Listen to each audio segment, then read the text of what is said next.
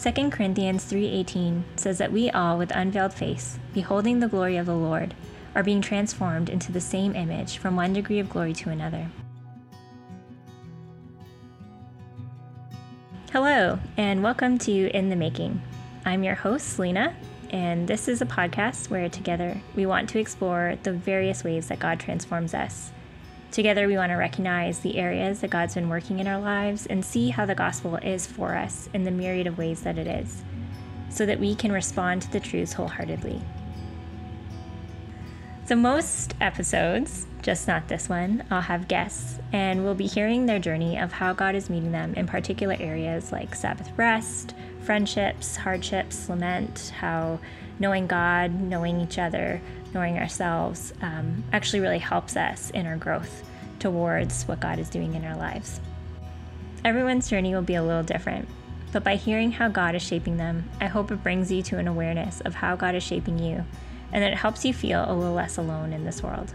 2 Corinthians 3:18 says that we all with unveiled face beholding the glory of the Lord are being transformed into the same image from one degree of glory to another. I actually really love this verse because it's just one degree of glory to another, one step at a time. But also that it's all of us who know Jesus. Together, we behold him and get to experience the fullness of God.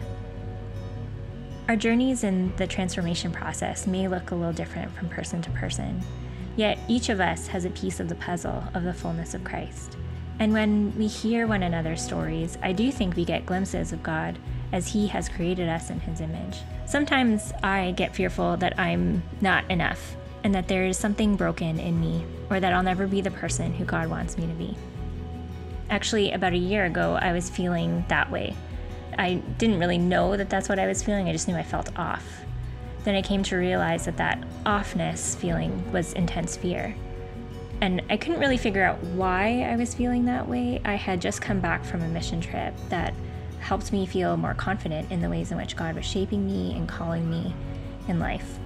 I just vacationed in Portugal, France, England, where my family just spoiled me ridiculously. So, to me, there was no reason why I was feeling this intense fear. And as I took time and time and time again and processed what was actually happening inside of me, I realized that I was afraid that I couldn't do what God was calling me to do. That while it seemed so normal for other people and that they are able to follow God in very similar ways, that it was impossible for me. I felt broken, unlike myself, who often laughs at everything and who enjoys adventure and excitement. I guess it was just that my excitement turned to fear and I felt stuck. Then I remembered that a mentor of mine had actually told me that whenever I was believing lies, to actually ask God where have I first believed this lie? So one day, as I was walking my neighborhood, I did just that. I asked God, when did I first believe this lie? And I remembered that actually I felt that way pretty much my whole life before knowing Jesus. I was an incredibly shy girl, shy because I thought that if anyone ever truly knew me, that they would reject me, that I wasn't worthy to be known and loved. And if I was known, I would not be loved. I never tried at anything really growing up because of that fear. And then there was actually this particular memory that popped into my head.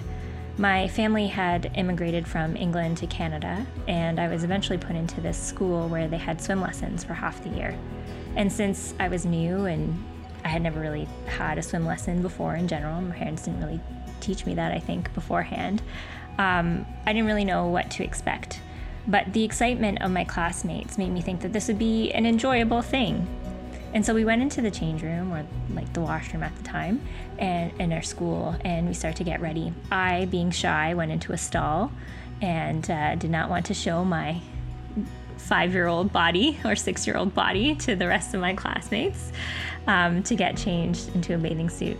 But I had actually never put on a bathing suit before.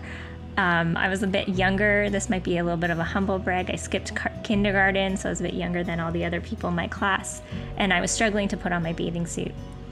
And while I was putting on my bathing suit, everyone else actually had left, and they had gone on the school bus to the community center and got their lesson. I peeked out of the stall, saw that nobody was there, peeked out of the washroom, saw that nobody was there, And then I sat in between the door to the hallway and the door to the bathroom and I cried. I felt paralyzed. I was afraid. I did not know what to do.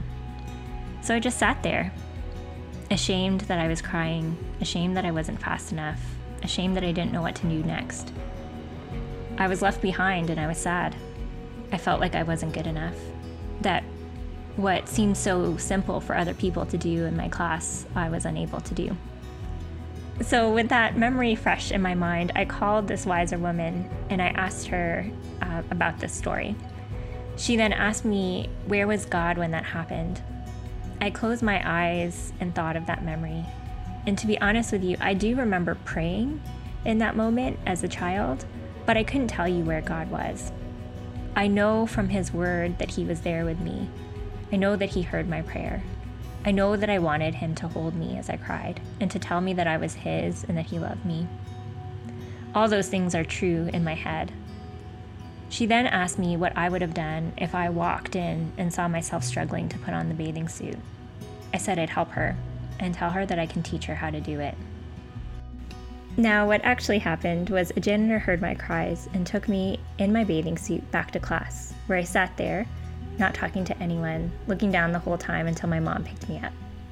Every week, when it was time to go to swim class, I just pretended that I didn't have my bathing suit on me, so I wouldn't have to go and go through that again. I gave up on trying to put on my bathing suit and I gave up on swimming. Eventually, my gym class teacher talked to my mom and I was caught. Apparently, they are smarter than grade 2 students. The next swim class that came around, my mom came to the pool to make sure I went swimming. I remember seeing my mom, feeling some fear, and that was about it. But at some point in my swimming journey, I actually have become to really love it. Like, I love being in the water, on the water, anything that deals with actually being in a bathing suit and in water is probably enjoyable to me at this time in my life. And I've even heard that I'm practically a mermaid. And who doesn't want to be a mermaid? I've dressed up several times like Ariel, um, and it's a lot of fun to be a mermaid. I learned how to swim, and it was for my joy. As I think of my life and this reoccurring fear, I think about how God sees me, is with me, and helps me. And much like I said to my child version of myself, that He wants to teach me His ways. For this past year, I've been praying Psalm 25, 4 to 5. It says, Make me to know your ways, O Lord. Teach me your paths. Lead me in your truth and teach me. For you are the God of my salvation. For you I wait all the day long. God met me in that fear, and it has come up again throughout this year, and it is going to come up again and again in my life. But a verse that actually brings me comfort is Philippians 1 6. It says, And I am sure of this, that he who began a good work in you will bring it to completion at the day of Jesus Christ. Paul's confidence that God is going to bring this good work in his people strikes me because it's a confidence that I actually don't always have. But it's a confidence that's not in his people, but it's actually a confidence in God that he is going to bring it to completion. Currently, I'm in the making. I'm not complete.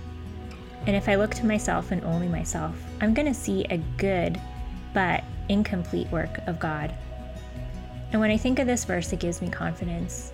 Not that I am able to do the good work in my life, but that one day I will be before Jesus and his good work in me will be done. It will be complete. I do often forget the truth that God is working in me and that he is with me. I need friends who journey with me and remind me of what is true. I need the Bible that they use to convince me because I often actually don't even believe my friends. I need to be in communication with God in prayer. And I need to take what God is teaching me and put it into practice in my life. My head, my heart, my gut, and my feet need to be connected to one another and to deeply experience what is true, good, and lovely. They need to experience God. So every so often on this podcast, we're going to have these mini-sodes, mini episodes that are opportunities for you to engage in a spiritual practice slash discipline. You can pick whichever term you like better, practice or discipline. Discipline takes practice, practice takes discipline. These are times for you to be with God and to experience what we've been discussing on the show.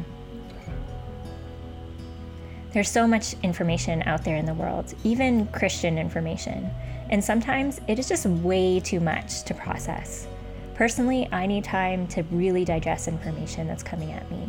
I need to pause, to pray, to think, to feel, to discuss, to let sink in deep enough for it to actually impact my life. And if this podcast is just going to add to the noise for you, just stop listening. Trust me, I won't be offended. Go spend time with God, talk with friends who know you and love you, talk to a mentor or a pastor who actually help you experience God in your life. I'll be really glad to hear that you're doing something beneficial for your soul. I do hope that these mini-sodes, though, will actually help you to cut through the noise and to help you experience God. And since I don't want to add to the noise, even at the end of this episode or any episode, I want to ask you some questions to help you process what you've heard. And I'd encourage you to not just think about the answers, but to have a dialogue with God and to share those answers in your community so here are some of those questions. What resonated with you from what I shared? What parts of my story connect to your life?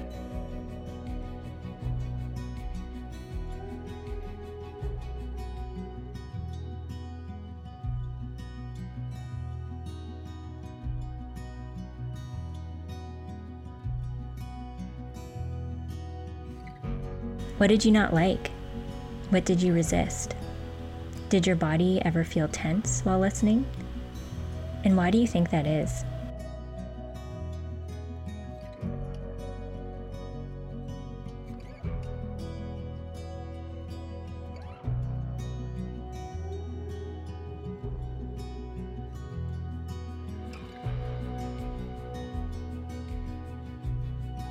Where do you recognize God's work in your life as a result of this episode?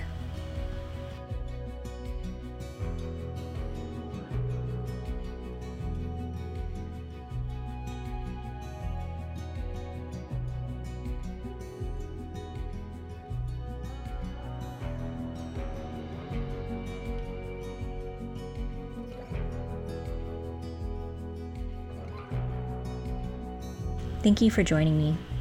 I do pray that together we would grow in confidence that we are God's and that we are made into His image from one degree of glory to another. Special thanks to Tiff and Laura for producing the show, Caroline, who asked me twice to host it, to Patrick, my unofficial podcast coach, to Tyler, who told me he thought I should host a podcast, to my mom, who made me get swim lessons, to another Caroline, the mentor who helped me see Jesus in the midst of fear and in my past as a child.